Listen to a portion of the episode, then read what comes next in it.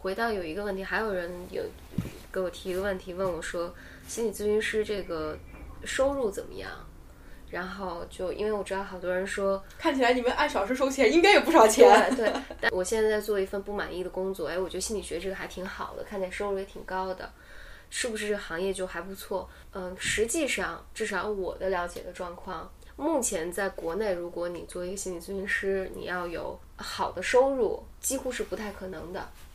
就是除非你是在。你你是在这种企事业单位工作，就国家的这种机关里面工作，比如大学或医院，你的收入是有稳定的；要不然就是那种特别，真的是特别特别好的咨咨询师，像苏小波呀，就这群人，就是最早最早国内去学的这一批，也比较有名的这些人，他的个案量会比较稳定。大部分的有良心道德的好的咨询师，其实收入由由于你可能没有那么稳定的个案源，包括你即便有。稳定的个案源，嗯，就是你还要付房租啊、人员的雇佣啊，就是各种费用。实际上，即便收五百块钱、六百块钱一个小时，其实大家也是能保持保持一个收支平衡和保本儿、保本儿过过一个一般的生活。所以，另外一个就是这个行业，这个行业绝不是一个赚钱的行业，就是。你如果是抱着赚钱的心态来这个行业，你就无法成为好的治疗师，因为这个行业就是助人的。你的所有的目标，你要成为一个好的治疗师，你是特别特别用心的去对待你的来访。如果你是你说希望我是一个赚钱的目的来这个行业的话，那必然你无法成为好的治疗师。但是我知道，就是很多我我听到了咨询师，就是比如收费两千块钱、三千块钱一个小时。就是当然也很多，他们也能找到很多来访者，然后也确实能够赚很多很多钱，但是并不是收收费越高的咨询师就是越好的咨询师。然后因为这个行业没有标准嘛，我收多少钱都可以。比如我收你三千块钱，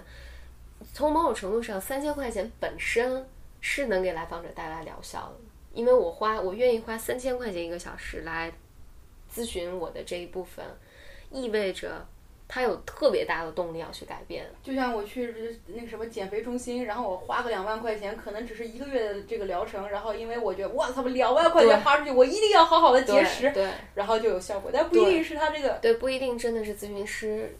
带给你的。如果从这个意义上来讲，你如果愿意，你能收很很高的费用，又有人愿意相信你的话，那你你自然是会有一定的好的经济收益。但是对于这个行业正常来讲，它绝不是一个。你觉得我需要通过这个行业来发家致富？这个绝不是一个让你发家致富的行业。听起来其实这个跟很多行业都都是，就是因为每一个人就是大家都说围城嘛，都觉得自己这个行业不满意，看到谁都觉得啊特别光鲜。但我们看到的都是别人光鲜的一面。对对对。没想到别人悲催的那一面。对，比如说那个现在行业的状况是，一般你如果在私人的那种个人诊所工作的话，这种。嗯，不叫诊所，个人的工作室工作的话，就是这个工作室会做市场宣传呀，乱七八糟的。他们付房租，他们承担风险，然后跟咨询师的那个分成好一些的分成是五五，就是一般情况下四六，甚至有三七。如果你刚拿证去的话，所以你看我我虽然说我接待一个来访人一个小时是三百块钱，然后但实际上我有绝大多数的费用是付给了。我的雇主对，其实就像那个艺人或者模特儿，就是你是个嫩模，二八，然后等你资历深了一点儿，八八二，就这种。对对对，然后但反正都都各有各的苦吧，因为但是这些雇主，因为他要付房租啊，付那个他的 marketing 的费用啊，所以他他他也必须要抽那么多的成。其实每个行业都一样，就是。一些写文字的文人，对吧？其实这个说不定他们的作品最后卖起来也不止这个钱，对吧？特别是放在某一些刊物上了之后，什么意思？没听懂。就像我们这本杂志赚的钱，肯定远远大于我们所有作者写写出来的这个工资。对对对。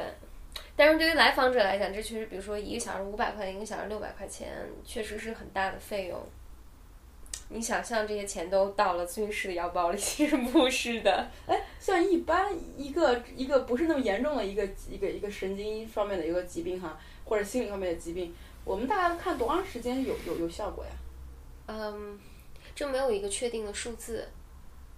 比如说，那有对于比如说有有严重抑郁或抑郁症的来访者，那有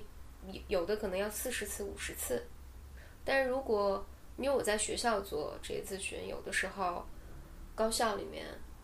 比如有一些孩子他确实没有什么心理问题，那我就是来想找你聊聊天儿，但是我有成长上的困惑。嗯，明白，没事找事儿。对呀，不是没事，不是没事找事儿。那成长上面，那可能两次、三次，他可能就觉得，哎，其实我，我，我，我就觉得可以脱离开这个咨询了。但是，一般情况下，比如我现在在社会上接待的个案，至少要二十次。我在接待个案的时候，我现在每接一个个案都很慎重，因为很慎重一个原因是，我一旦跟这跟我答应一个来访者，我不能随意的我说不干了就不干了。然后我说我们固定时间地点，因为我就意味着我可能未来半年都不能离开这个城市了，都不能对，而且这就是比如说我跟他约的是每个周一早上，那我就每个周一早上这个时间段就就是给他了，而且这个人他就是要进入我生命里面，我们相互进入入到一个人生命里面，可能你。不能预知了，两个月到半年甚至一年的时间，我觉得这还是挺，是非常非常需要用心的。我那天很大的一个承诺了。对，有一个不恰当的比喻，就是我觉得，比如我找约会对象，我找男朋友的时候，我们俩还要就是扭捏一下，扭扭捏扭捏很长，就这就是你一个，你突然。就要进入和让别人进入你的生命，就你突然发现一个私生子的存在一样，是吧？对，就我我觉得还是挺，因为你你确实进入到别人的内心里面，然后你你也要在里面过程打开你的内心，就它是一个特别自虐的行业，其实是。那这样的话，咨询师自己需不需要定期接受咨询呢？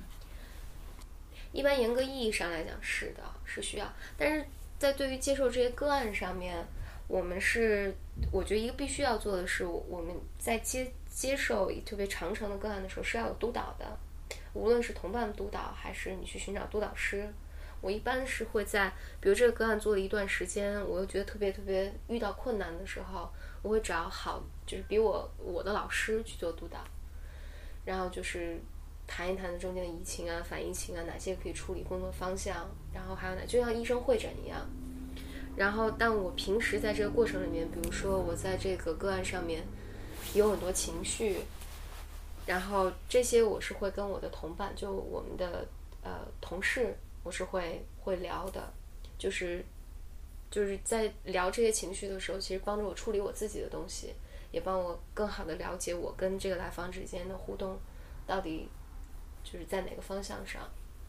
所以有一个，你比如说咨询，虽然是你看起来咨询时一个小时一个星期，但实际上对于咨询师来讲，我觉得完全不是这样的。就是这几个来访者，这一个星期都在我脑子里面翻滚。